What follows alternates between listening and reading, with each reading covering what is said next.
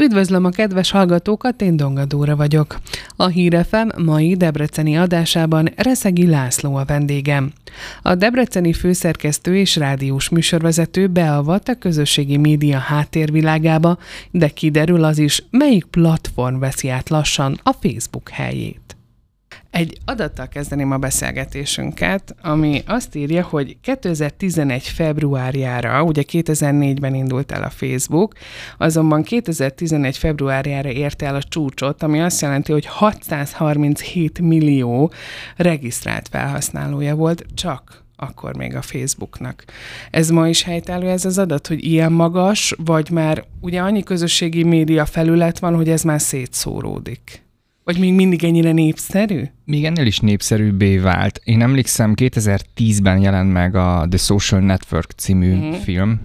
A közösségi háló, ilyen egyszerült a fordítása. Ugye David Fincher filmesítette meg a, a Facebook sztorit, hogy hogyan indult a Facebook, és a 2010-es filmnek a, a kampányában olyan plakátok voltak nagyvárosokban, hogy nem lehet úgy 500 millió barátot, hogy nem szerzel néhány ellenséget. Mert ugye arról szólt a film, hogy Mark Zuckerberg azért úgy, hát pár embernek keresztbe tett azzal, hogy elindult ez a dolog. Szóval 2010-ben volt 500 millió, ezt a film hozta el, ezt a számot, ami így megragadt a fejemben, és jól mondod, utána a, a film hatására is, meg, meg sok minden más hatására, utána még rohamosan nőtt, és elérte az egy milliárdot is egy ponton, uh-huh. és mhm. onnan kezdett el visszafele csökkenni. Uh-huh. Ha maradunk még egy kicsit a Facebooknál, azonban kitérünk logikusan az Instagramra is, ugye itt jön az újdonság a TikTok, ami sok a kedvencévé vált, de hogyha még maradunk a Facebooknál egy kicsit, Minek köszönhető ezt a népszerűségét? Azért, mert az volt az első olyan platform, ami összefogta a világot online térben? Nem gondolom, hogy az első volt, hiszen ott volt a MySpace, ami mhm. szintén mm. akkoriban ilyen 2004-2005 környékén tűnt fel. E, egész egyszerűen jobb volt, mint a konkurencia, és a technológiai fejlődés pedig pont akkor tartott ott, hogy érkeztek az okos telefonok. Tehát, hogy ez a kicsit jó időben, jó helyen, meg, meg tényleg azt gondolom, hogy a Facebook alapvetően, most már nagyon hozzászoktunk, és nagyon evidens, hogy van, és hogy használjuk, de egyébként visszagondolva arra, hogy milyen mások voltak, akár ha gondolunk az ivivre, ilyen szintén mm. ez a, amikor mi még nem is hallottunk a Facebookról, itt Európában, de Amerikában már ment, mi Ivi vesztünk, Igen. ugye 2004, meg volt ez a MyVIP, meg ilyen, ilyen nagyon furcsa dolgok voltak, és azok azért valljuk be nagyon gagyik voltak ahhoz képest, amit a Facebook tudott, ezért is hagytuk ott, és ezért is ment tönkre az összes. Ugye az Ivivet pont rosszkor vásárolták fel egy nagyon-nagyon magas összegért, egy óriási nagy multinak a magyar leányvállalata, mert fölvásárolták, és jött a Facebook, és lényegében összeomlott az egész. Én nagyon emlékszem rá, 2008-ban Belgiumban voltam egy ilyen Erasmusos, hát nem egy, nem egy fél év, csak pár hétig voltam, de egy ilyen Erasmusos programon, és volt egy szünet, beültünk egy ilyen olyan terembe, ahol számítógépek voltak, és hát mindenféle nemzetiségű hallgatók voltak ott, és mindenki próbálta a családjának üzenni, hogy jól vagyunk, minden rendben van, és én Iviven írtam unoka testvéremnek, hogy adják át anyukáméknak. Aha. 2008-ról beszélünk, tehát hogy még annyira nem nem volt sok minden, meg nem is volt annyi internet előfizetés, mint most, tehát ez egy más világ volt még, és szétnéztem, és azt láttam, hogy mindenki ugyanazt a, ugyanaz van a képernyőjén, csak nekem nem. És mindenki üzent a családjának. És megkérdeztem a mellettem ülő srácot, hogy ti mit néztek? És mondta, hogy hát a Facebookon írnak az ismerőseiknek. És mondom, mi az a Facebook? És így majdnem leesett a székről, hogy én nem tudom, hogy mi az a Facebook, és uh, még aznap regisztráltam. Uh-huh. Tehát nekem ez a 2008 év eleje, nekem ez a, ez a sztorim, és ugye itthon is 2010 környékén robbant be mi a véleményed arról, vagy mi a tapasztalásod, hogy, hogy a magyar emberekre is ugyanolyan hatása volt a Facebook, ugyanolyan nagyot robbant itthon is, mint külföldön, vagy nálunk nagyobb hatást ért el? Nálunk egy picit nagyobb, ugye a, van ez az internet penetráció, hogy a lakossághoz képest hány embernek van internet előfizetése, és ugyanígy létezik Facebook penetráció, hogy a magyar internet használók közül hány embernek van Facebook profilja. És hogyha ezt megvizsgáljuk itt a régióban, ugye Magyarországnak van hét szomszédos országa, itt nálunk a legmagasabb. Mármint a felhasználó? Igen, igen, arányaiban. Uh-huh. Tehát például Ausztriában vagy Szerbiában, mindegy melyik szomszédországot mondom, nincs annyi Facebook felhasználó, mint nálunk a, ahhoz képest, hogy mennyi embernek van internet előfizetése. Tehát nálunk kifejezetten népszerű. És adódik a kérdésem, hogy miért? Nagyon jó a kérdés, de Ez szokás? nem biztos, hogy tudok rá egyértelmű választ adni, illetve nem hiszem, hogy egy válasz van. Az látszik egyébként, hogy valamiért Kelet-Európában népszerűbb eleve a közösségi média használat, mint Nyugat-Európában. Egy picivel, nem, nem markánsan, de egy kicsivel. Erre sokan azt mondják, hogy Kelet-Európából nagyon sokan elmennek Nyugat-Európába dolgozni, és ez a legolcsóbb módja a kapcsolattartásnak, meg a legkényelmesebb. Hát ha belegondolunk, hogy ha valaki a 90-es években elment Angliába dolgozni, és a családját otthon hagyta, nem tudom, Lengyelországban, Romániában, Magyarországon, akkor, akkor hogy tudták tartani a kapcsolatot? Most postán küldözgettek egymásnak levelet, meg néha egy méreg drága telefonhívást megengedtek. Ahhoz képest most ugye teljesen ingyen és korlátlanul bármennyit beszélhetünk. És aztán az is, hogy nyilván mindenki a kisebb településekről költözik a nagyobba, és városiasodik uh-huh. Magyarország is, meg, meg egyébként Románia is fejlődik ilyen szinten, és nyilván az emberek, a fiatalok ott hagyják a szülőfalujukat, viszont az ott maradt rokonsággal így tudnak kapcsolatot tartani, és ez azért lehet erre következtetni, mert abban is nagyon, nagyon előrébb járunk, hogy a, nyugdíjas, a nyugdíjasok aránya is nagyon magas, hogy mennyien használnak közösségi médiát Magyarországon vagy Kelet-Európában. Uh-huh. Hogyha arra térünk rá, és itt akkor már nem csak a Facebookot említsük, hogy miért olyan fontos, hogy legyen közösségi médiánk, és hogy fent legyünk rajta, és hogy állandóan jóformán online legyünk sokan már ebbe születnek bele. Ugye annyira rég volt már az említett mondjuk 2008 vagy 2004 vagy 2005, most mindegy melyik évszámot mondjuk, ugye 2008 is 15 éve volt. Tehát, hogy nyilván nagyon sokan már ebbe születnek bele, és nem is értik azt, hogy volt olyan, hogy nem volt. Mint ahogy mondjuk én sem tudom elképzelni azt, hogy milyen volt, amikor nem volt televízió, mert mire megszülettem már a családomban volt televízió. Ugyanígy biztosan aki meg a, mondjuk a 2000-es évek elején született, nem emlékszik arra, hogy milyen internet nélkül. Tehát ugye ezt hívják ugye digitális benszülöttnek, hogy ebbe születik bele, szóval ez, ez eleve meghatározza. Ennek biztosan rengeteg ilyen szociológiai oka van, hogy miért ennyire fontos mindenkinek. Ugye önkifejezést szokták mondani, hogy az amiatt nagyon kapcsolattartás, ami szerintem szinte mindenkire igaz, hogy összemosódik a munka és a magánélet ezeken a platformokon, és bár sokan nem szeretik, másoknak meg mégis kényelmes. És hát nekem is a messengerem ez a munka, nem munka, munka, nem munka, munka, nem munka, így jönnek egymás alatt ugye a beszélgetések. Mm sok mindenki szórakozásra használja, rengetegen használják mondjuk kutatásra, valamilyen munkaeszközként, vagy mondjuk aki középiskolás vagy egyetemista, de akár még általános iskolában is igaz, hogy már az osztályoknak, meg a tanárokkal való kapcsolattartásra már létrejönnek csoportok, stb. Szóval, hogy olyan sok mindenre jó a közösségi média, és tényleg 5-6 okot fel lehet sorolni, és ezek közül, ha csak egyet kiemelünk, már az magyarázatot ad, de ennyire komplex tud lenni. Ugye a Facebooknak egyébként egy nem titkolt célja volt, hogy ilyen internet legyen az interneten belül.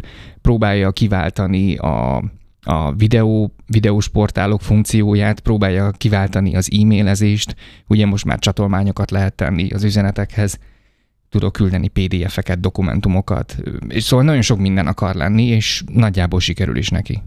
De ez nem sok egyszerre? Hogy minden is akarok lenni, holott csak egy platformról beszélünk, ami az elején nem is funkcionált erre. Nem ezért jött létre. Hát nagyon nem ezért jött létre, közben így mindent magára vett, hmm. így feldúzzadt ilyen nagyra, és mindent cipel, és egy ilyen, egy ilyen monstrum lett. Egy, hmm. És ugye pont a, emiatt is kritizálják, hogy megöli a kis halakat, és torzítja a versenyt. Tehát rengeteg negatívumot el lehet róla mondani, nem beszélve ugye a, a fake newsról, mint egy olyan jelenségről, ami nem új keletű, de a közösségi média óriási teret adott neki. Tehát fake newsról már beszélhetünk a második világháború korszakában is, amikor próbálták manipulálni az embereket, csak nyilván még a nyomtatott sajtóban, vagy esetleg a rádióban. Tehát, hogy maga a jelenség, hogy valótlant állítunk és azt nagyon sokszor nagyon erősen elmondjuk, az nem újdonság a világban. Uh-huh. Viszont a közösségi média óriási teret adott neki, hiszen ebbe becsatlakoznak az emberek, és akár még valósabbá válhat bármi, hogyha alá kommentelnek, meg megosztják, és segítik terjeszteni azt. És ugye Mark Zuckerbergnek emiatt nagyon sokszor kellett kellemetlen szituációkban lenni az amerikai szenátus előtt, amikor nem kedvesen beszélgettek vele, hogy milyen teher és felelősség van rajta, hogy ugye elég komoly dolgok múlnak azon, hogy a Facebookon mit engednek és mit nem. Hogyha jól tudom, bár ebben nem vagyok olyan biztos, hogy ővé most ugye az Insta is. Így szóval van. ő benyelte, vagy beszippantotta. Be, felvásárolták, igen. Aha. Most csak ezt a kettőt birtokolja ő, a Facebook, Insta? Hát ott van még a WhatsApp. Tényleg. És ugye ez most már a Meta nevű Meta. anyavállalatnak különböző cégei. Ez a három nagy dolog van, de hát emellett mindenféle millió kisebb is. És ugye ez a félelemből felvásárlás, ezt úgy szokták mondani, hogy látnak egy jó startupot a piacon, az Instagram is ilyen volt. 2010 körül indult az Instagram, és 2012-ben egy milliárd dollárért megvették, úgyhogy egy hétfős cég volt. Az igen. És rengeteg, rengeteg céget megvettek, vagy azért, mert üzleti potenciált láttak benne, hogy ők ebből tudnak pénzt csinálni. Az Instagram akkor nem volt nyereséges, mert nem volt rajta reklám, nem volt belőle hirdetési bevétel, Aha. és ő látta azt, hogy ha ezt a platformot felturbózzák, akkor utána ráteszik a reklámokat, és akkor egyszer csak pénzt fog termelni. És a félelemből felvásárlás az, az azt jelenti, hogy attól fél, hogy valaki a fejére nő, uh-huh. és vagy megvette, és utána irányította, vagy megvette, és lezár, lezárta a projektet hogy nehogy, tehát hogy úgy, mint egy, mint egy gyomot így kitépett, hogy ott elszáradjon, hogy ne legyen belőle semmi. És így jött a képbe a TikTok néhány évvel ezelőtt, amivel nem tud mit kezdeni, és vakarja is a fejét évek óta. Most a TikToknak egyébként milyen felhasználói köre van, vagy milyen a felhasználtsága? És melyik az a korosztály? Ez a tipikus a tínédzserek a 15-16 éves kortól? Könnyű Indul? lenne ezt mondani, nyilván nagyon domináns a, a 20 év alatti, uh-huh. de a, a TikTok tényleg az új Facebook lett olyan szempontból, hogy minden korosztály jelen van. És nagyon könnyű lenne azt mondani rá, hogy csak csak mindenféle szórakoztató, meg gagyi, meg vicces videókkal van tele, meg, meg butaságokkal, hogy ne használjak csúnyább szót, de nem igaz. Rengeteg komoly cég ott van, nagyon sok orvos, pszichológus tölt fel hasznos tartalmakat. Tehát, hogy a, a közösségi médiában az elején azt gondoltuk, hogy csak a szórakoztatásról szól, de hamar kiderült, hogy hasznos tartalom is nagyon sok van, és én ebből a szempontból védem meg egy picit a TikTokot, hogy önmagában a TikTok semmilyen, tehát hogy olyanná válik, amilyenre használják az emberek. Uh-huh. Ez ugye igaz az egész internetre, meg, meg, meg mindenre, hogy önmagában minden csak egy üres platform, és mi emberek döntjük el, hogy milyen lesz. Nyilván, mivel a fiatalok többségben vannak, meg több szabad idejük van, meg többet szeretik nyomkodni a telefonjukat. Nyilván szórakoztató tartalom mindig több lesz, de, de én azt látom a TikTok esetében, de egyébként ez a YouTube-ra is igaz, hogy rengeteg nagyon szuper tartalom készül oda. És ezt meg kell említenünk, akár a Facebook esetében, de ugye az Insta is ilyen, ami tele van képekkel, hogy szeretünk kukkolni, szeretünk mások életébe belelátni, és jóformán olyan tartalmakat is töltünk fel, képeket, like mágnesként vonza be hozzánk az embereket. Miért fontos azt, hogy megmutassuk, hogy mi történik velünk a mindennapokban, vagy megosszuk azt, hogy velünk mi történik egy nap, vagy mit tettem, vagy mit néztem. Ezt miért, miért tartjuk most fontosnak, vagy még? Ezen nagyon sokat szoktam gondolkodni. Én erről eléggé leszoktam egyébként. és lehet, hogy pont emiatt gondolkodom rajta többet. Én, én már nagyon régóta nem szoktam ilyen magán jellegű dolgokat megosztani, mert nem gondolom azt, hogy hogy ez bárkit is érdekelne, meg nem érzek rá késztetést, hogy ezt én tegyem, de nagyon sokan teszik, és ez nem egy kritika, nincs ezzel semmi baj, tehát hogy én nem lesz szólni akarom azt, hogyha valaki folyamatosan mutogatja magát vagy az életét. Ennek is nagyon sok oka lehet, nyilván a leg kézenfekvőbb válasz az az, hogy ugye a közösségi médiában mindenki megpróbálja magát olyannak bemutatni, amilyen szeretne lenni és hogy ő még nem olyan, csak olyan szeretne lenni. Ez egyébként, ha belegondolunk, ha mondjuk elmegyünk egy bálba, akkor mindenki kiöltözik, meg kisminkeli magát, meg felveszi a legszebb ruháját, meg ki van fényesítve a cipője, meg olyan ékszer, meg minden, de hogy az nem, az nem a valóság, az csak annak az alkalomnak szól. Viszont a közösségi médiában ezt folyamatosan meg tudom tenni. E, ez részben becsapás, mert a, a legszebbik arcomat mutatom mindig, és ez ugye nem a valóság. Tehát, hogy nem nézhetünk ki mindig úgy, mint ahogyan azt a közösségi médiában mutatjuk. Ellenben tényleg egy, egy vágyat is mutat, hogy milyen irányba akarunk menni, megtartani. Aztán nyilván a társkereső funkciója is ez, tehát hogy nyilván amiatt is akarják az emberek a szebbik oldalukat mutogatni, bár ugye ennek vannak ellenkampányai már, aki megpróbálja magát smink nélkül megmutatni, meg nyúzottan megmutatni. Ez ugye, ez a kicsit ez a, ez egy, ez olyan, mint, mint Los Angeles, hogy, hogy ilyen nagyon műanyag, meg nagyon színes, meg akármicsoda, és ha van rá lehetőség, ezzel nagyon sokan élnek, ráadásul ugye nem kerül semmibe. Aztán az meg már egy nagyon mély szintje, hogy nagyon sokan önbizalomhiányosak, vagy magányosak, vagy szomorúak, és ugye mondjuk fizikailag nehéz ennyi emberrel találkozni, vagy nem is tud meg, vagy nem is akar, és ugye kitesz magáról egy képet, amivel ő elégedett, ami azt gondolja, hogy ez az ő legszebb arca, és ha erre kap pozitív reakciókat, legyen az egy szívecske, egy like vagy egy kedves komment, az lényegében ilyen léleksimogató dolog csak sajnos erre rá lehet csúszni, és ez kicsit ilyen drogszerű, hogy, hogy utána szomorú vagyok, jó, akkor kiteszek magamról egy képet, és akkor ömlenek rá a pozitív visszajelzések, és akkor, akkor egy kicsit jobb. Uh-huh. Csak, csak ez egy veszélyes játék szerintem. És ha már veszélyes játék, akkor itt szóba kell hoznunk a függőségnek a fogalmát. Nagyon sokan szenvednek, szenvedünk abban, hogy folyamatosan jelen szeretnénk lenni, és mindent megosztani, és mindent tudni. Hogyan alakul ki ez a függőség? Mit nevezünk annak, hogy valaki közösségi média függő? Van már ilyen fogalom? Persze. Súnyi dolog ez. Egy, egyébként régen ugye ugyanígy féltették a gyerekeket, aki egész nap a tévét bámulta, vagy egész nap videójátékozott valamilyen konzolon. Sőt, extrém esetekben sokszor azon is aggódtak a szülők, hogy a gyerek nem csinál semmit, csak könyveket olvas. Tehát, hogy mindent túl lehet tolni, mindent el lehet túlozni. A közösségi média meg nyilván arra, arra épül, hogy minél több időt töltsünk ott, nekik az a céljuk, hogy nekünk a képernyő időnk megnőjön, és nem menjünk el arról a platformról. Ugye ezért is alakult ki az, hogy a, a Facebook például nem örül annak, hogyha a YouTube linkeket teszünk ki, mert nagy az esélye annak, hogy átmegyünk a YouTube-ra, és az meg egy ugyanolyan mágnes, hogy ott tart minket, és videó után videó, és ott hagytuk a Facebook platformot. Minden közösségi média csatornának vagy platformnak az a célja, hogy te ott maradj, és ne menj el onnan egy másikra.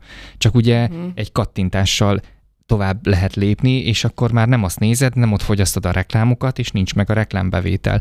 Szóval ez egy ilyen kapitalista rémálom valójában, hogy mindent megtesznek annak érdekében, hogy te ott ragadj azon a platformon. És ebben most a TikTok a legjobb, és azért a legjobb, mert az ő algoritmusuk érti legjobban, hogy mi tartott téged. Mindegyik érti valamilyen szinten, hiszen bármely közösségi média platformot megnyitod, az ott eléggé neked szól az ott lévő tartalom, de a TikTok algoritmusa jobb, fejlettebb, modernebb, mint a, mint a többi, és ezen küzd mindenki, és ezt csiszolgatják, reszelgetik, hogy minél tökéletesebb legyen. Melyik korosztály az, aki leginkább, akár hogyha már a függőségnél tartunk, melyik korosztály az, akit legjobban érint? Nyilván a kamaszokat, akik nem érzik ezeket a határokat, vagy nem tudnak ennyire odafigyelni, esetleg több a szabad idejük is, és ö, ott nincs meg az a, se az önkontroll nincs meg, se mondjuk egy külső kontroll, mert egymás között vannak egész nap, és erre nagyon-nagyon-nagyon rá tudnak csúszni. Ha már itt tartunk a függőségnél, meg csúnyán szóval negatív dolgoknál, azért szóba kell ejtenünk, hogy a lelki egészségünknek sem olyan jó ez, hogy állandóan ezen lógunk a Facebookon, az Instán, a TikTokon. Van olyan eset, hogy már orvoshoz kell fordulnunk? Lehet, lehet ugye nagyon sokan azért aki egy kicsit tudatosabb, egy ponton túl azt mondja, hogy jó, ez most nekem nem kell, mert nem bírom nézni, hogy minden ismerősöm nyaral, meg megkérték a kezét, meg házasodik, meg nászúton van, meg jön a baba, és mondjuk nekem ezekből egyik sem adódik meg, és, és ez olyan rossz hatással van rá, hogy hogy egy ponton el kell engednie, mert már nem bírja ezt, azt, hogy másoknak mennyire jó, és nem sajnálja tőlük, csak neki nem adatik meg, mhm. még nem jött el az ideje, hogy ő, és most csak néhány példát mondtam, bármi más lehetett volna mondani, azt meg kell érteni, hogy lehet, hogy közben ők is nagyon sok nehézséggel küzdenek, csak azt nem mutatják meg. Szóval, hogy ezért annyira becsapós, hogy ez az ugyanaz, hogy mindenki szépen akar kinézni a közösségi médiában, és csak azokat a dolgokat bemutatni, ami az életében jó. De közben lehet, hogy nagyon sok nehézség van az életében, amit nyilván nem akar kitenni a nyilvánosság elé. Szóval lényegében saját magunknak kell ezt felismerni jobb esetben. Szerintem igen. Van. Szerintem igen, hogyha nem megy, akkor meg nyilván szakember segítségével. Ugye vannak olyan országok, elsősorban Kína, vagy onnan jön a legtöbb hír, hogy vannak ilyen leszoktató táborok, ahol a fiatalokat elviszik egy hétre, két hétre valamilyen táborba, és ott nincs semmilyen olyan eszköz használat, ami kapcsolódik az internetre, hogy ilyen szépen fogalmazzak. Szóval, hogy megpróbálják őket lehozni erről, mert hogy iszonyatosan függők, és ez nagyon veszélyes. De tényleg az. És én azt gondolom, hogy ez előbb-utóbb akár megjelenhet, mint termék a hazai piacon is, hogy majd jön egy vállalkozás, és azt mondja, hogy kedves szülők, ha úgy érzitek, hogy nem bírtok a gyerekkel, akkor gyertek el az én táboromba, és akkor én megmutatom nekik, hogy van élet ezeken az eszközökön túl.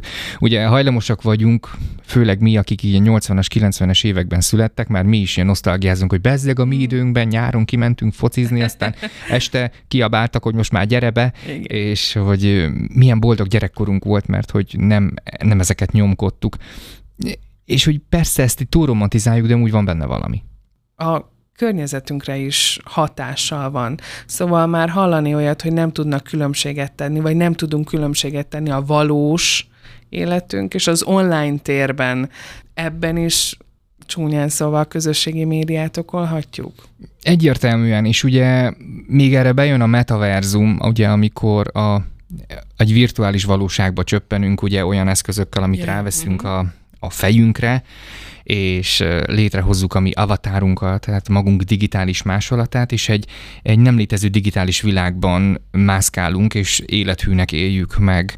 Ugye ezen dolgoznak Zuckerbergék is, ezen dolgozik a Google is, most ez a következő nagy falat itt a, a közösségi média után, vagy annak egy továbbfejlesztett változata, hogy a, a metaverzumban éljünk, és ugye több mindenki beszámolt róla, aki már próbálgatta, hogy néhány órát ott van bent, és ugyanúgy elmegy boltba, vásárol, hazamegy, bekapcsolja a tévét, néz egy filmet, és közben meg sem mozdul, ugye otthon ül a karosszékében, és ugye a, ami a legfélelmetesebb, és tényleg ez már annyira annyira a, véglete, a végletének tűnik a kapitalizmusnak, hogy ott tudunk vásárolni digitális dolgokat, tehát tudok venni magamnak egy pólót, olyan felirattal, amilyet én szeretnék, és fizetek érte, de azt a, egyébként ülök a fotelemben otthon, nem csinálok semmit, csak rajtam van az a kütyű, de a pénzt valójában elköltöm.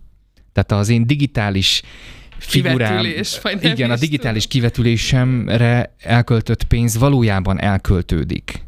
Ez már olyan szinten félelmetes, és elmondom erre a legdurvább példát, amit valaha hallottam, hogy az egyik legnépszerűbb ilyen metaverzumban a, mi meg kell venni a telkedet, amire majd házat építesz, és amit berendezel, és ö, valaki vett egy telket, és a mellette lévő telket Snoop Dogg vásárolta meg mert hogy tényleg a, az amerikai rapper Aha. Snoop Dogg megvette, és ezért az ő telkének az ára megemelkedett, mert most már többet ér, mert ha ő eladja, akkor valaki Snoop Dogg szomszédja lehet. Lényegében egy játék, de közben meg valójában költünk rá pénzt. És hát ez szerintem egy nagyon félelmetes, hát ez szélsőséges része a közösségi médiának. Innen tényleg azt mondom, hogy SOS van, és azonnal vissza kell fordulni. A közösségi médiát, vagy a közösségi médiában mennyi összfelhasználója van a világon? Hát, hogyha százalékosan nézzük, én azt gondolom, hogy most már lassan megegyezik az internet penetrációval. Tehát, hogy akinek van internet előfizetése, akármelyik országról beszélünk, uh-huh. ott már lassan azt mondhatjuk, hogy ugyanannyi a közösségi média felhasználó is, mert annyi csatorna van, hogy valamelyik, valamelyikre biztosan regisztrál, már az idősebbek is. Uh-huh. És mennyi időt töltünk a közösségi médiában? Túl sokat. Ezt is sávosan szokták mérni, és ugye már, már, már azok a kategóriák kikopnak, hogy havonta egyszer belépek valamelyikbe, vagy két hetente belépek valamelyikbe. Most ott tartunk, hogy napi négy órát, vagy napi hat órát, vagy napi nyolc órát. Jó, persze van, aki csak napi egy órát, de hogy most már így a, inkább ezek a kategóriák duzzadtak fel, hogy naponta hány órát, és nem az, hogy egy hónapban egyszer vagy kétszer lépek ebbe.